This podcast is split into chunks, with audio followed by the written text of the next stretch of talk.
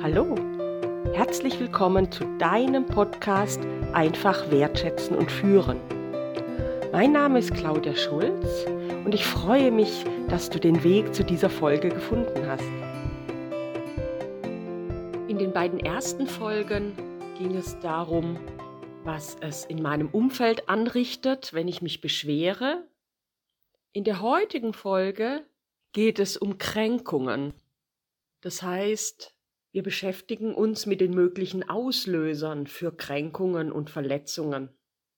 Gekränkt zu werden ist schmerzhaft und lässt sich daran erkennen, dass ich mich nicht gesehen fühle, dass ich mich nicht anerkannt fühle, dass ich mich übergangen fühle, nicht wahrgenommen, zurückgesetzt, überfahren.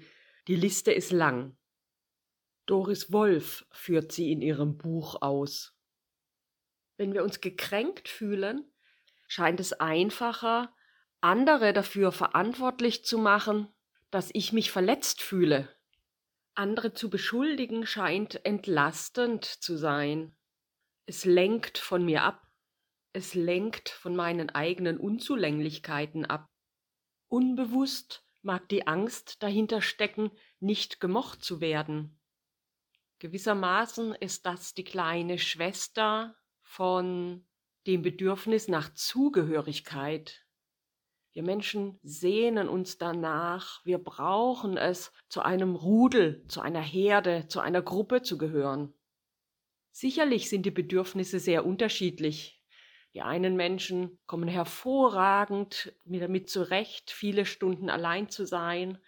Andere haben das Bedürfnis, mit anderen Menschen zusammen zu sein aber nur sehr, sehr wenige Menschen genügen sich selbst alleine.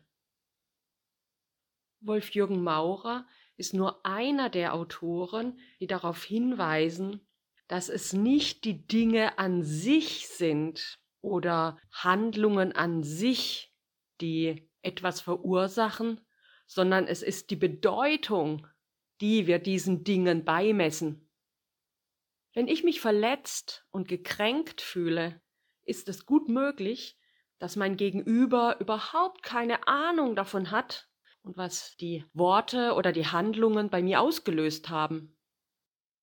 Den meisten Hörerinnen und Hörern kommt jetzt wahrscheinlich Schulz von Thun in den Sinn mit den vier Seiten einer Nachricht und den vier Ohren, mit denen eine Nachricht gehört werden kann. Darum geht's mir im Moment nicht, es geht mir um die innere Haltung. Zwei verbreitete Reaktionsarten sind zum einen sich zurückzuziehen und die Verbindung kalt zu stellen und die andere ist jemand anders lauthals zu beschuldigen und anzugreifen. Letztere Reaktion führt tendenziell dazu, dass ein Konflikt geschürt wird und eine Eskalation droht. Der Rückzug aus einer Verbindung mit anderen Menschen reißt innerlich eine Wunde auf, lässt sie schweren und bestimmt nicht heilen.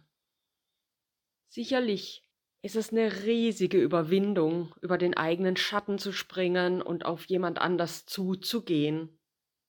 Eine Verbindung zu kappen ist jedoch ein Schmerz, der anhält. Es ist wie ein Phantomschmerz. Mit dem Verstand schwer nachzuvollziehen ist, dass ein Fuß, der amputiert ist, dennoch schmerzen kann, dass ein Zeh jucken kann, der gar nicht mehr mit dem Körper verbunden ist. Ähnlich verhält es sich, wenn wir einen Menschen aus unserem Umfeld befördern. Wenn auch das Gefühl vorherrscht, ich könne dafür gar nichts, der andere habe doch dieses oder jenes getan, angefangen, mich verletzt, mich dazu getrieben, so bin es dennoch ich, die die Entscheidung getroffen hat, mich zurückzuziehen oder mich nicht zu beherrschen, sondern jemand anders anzuschreien, weil es einfach mal gut tut, den ganzen Frust rauszulassen und jemand ins Gesicht zu brüllen. Leider lassen sich Worte nicht mehr zurücknehmen. Und Wunden, die geschlagen werden, die können zwar verheilen, aber Narben bleiben. Und wenn es auch für das eigene Ego schier unüberwindlich scheint, auf jemand anders zuzugehen und auch noch die andere Backe hinzuhalten, wo ich doch das Gefühl hatte, schon eben eine schallende Ohrfeige bekommen zu haben, entspringt daraus eine ungeheure Kraft. Mir ist sehr wohl bewusst, dass ich mit diesen Worten auf einem sehr schmalen Grat wandere. Es gibt Menschen, mit deren Umgangsformen und mit deren Haltungen jemand einfach nicht einverstanden ist. Doch wir können uns unsere Teamkolleginnen und Teamkollegen nicht immer aussuchen. Auch Führungskräfte in mittleren Positionen, in Sandwich-Positionen können das nicht. Was wir aber tun können, ist Personen und Handlungen zu trennen. Will heißen, der Mensch ist okay. Jeder Mensch ist okay. Zu den Handlungen sage ich gleich noch was. Der Mensch an sich ist okay. Jeder Mensch versucht auf dieser Welt mit den vorhandenen Ressourcen so gut wie möglich klarzukommen, ein einkömmliches Leben zu haben und eine gute Zeit auf dieser Welt zu verbringen. Jeder Mensch. Doch die Ressourcen sind unterschiedlich. Ich halte es für ziemlich ausgemacht, dass ich mich so verhalten würde wie meine Nachbarin oder mein Nachbar, wenn ich deren oder ihre Geschichte hätte, ihre Herkunft, ihren sozialen Hintergrund, ihre Stärken, ihre Schwächen. Der Mensch ist okay, was nicht bedeutet, dass ich mit der Handlung einverstanden sein muss. Was ich selbst tun kann, ist achtsam mit meinen Worten zu sein.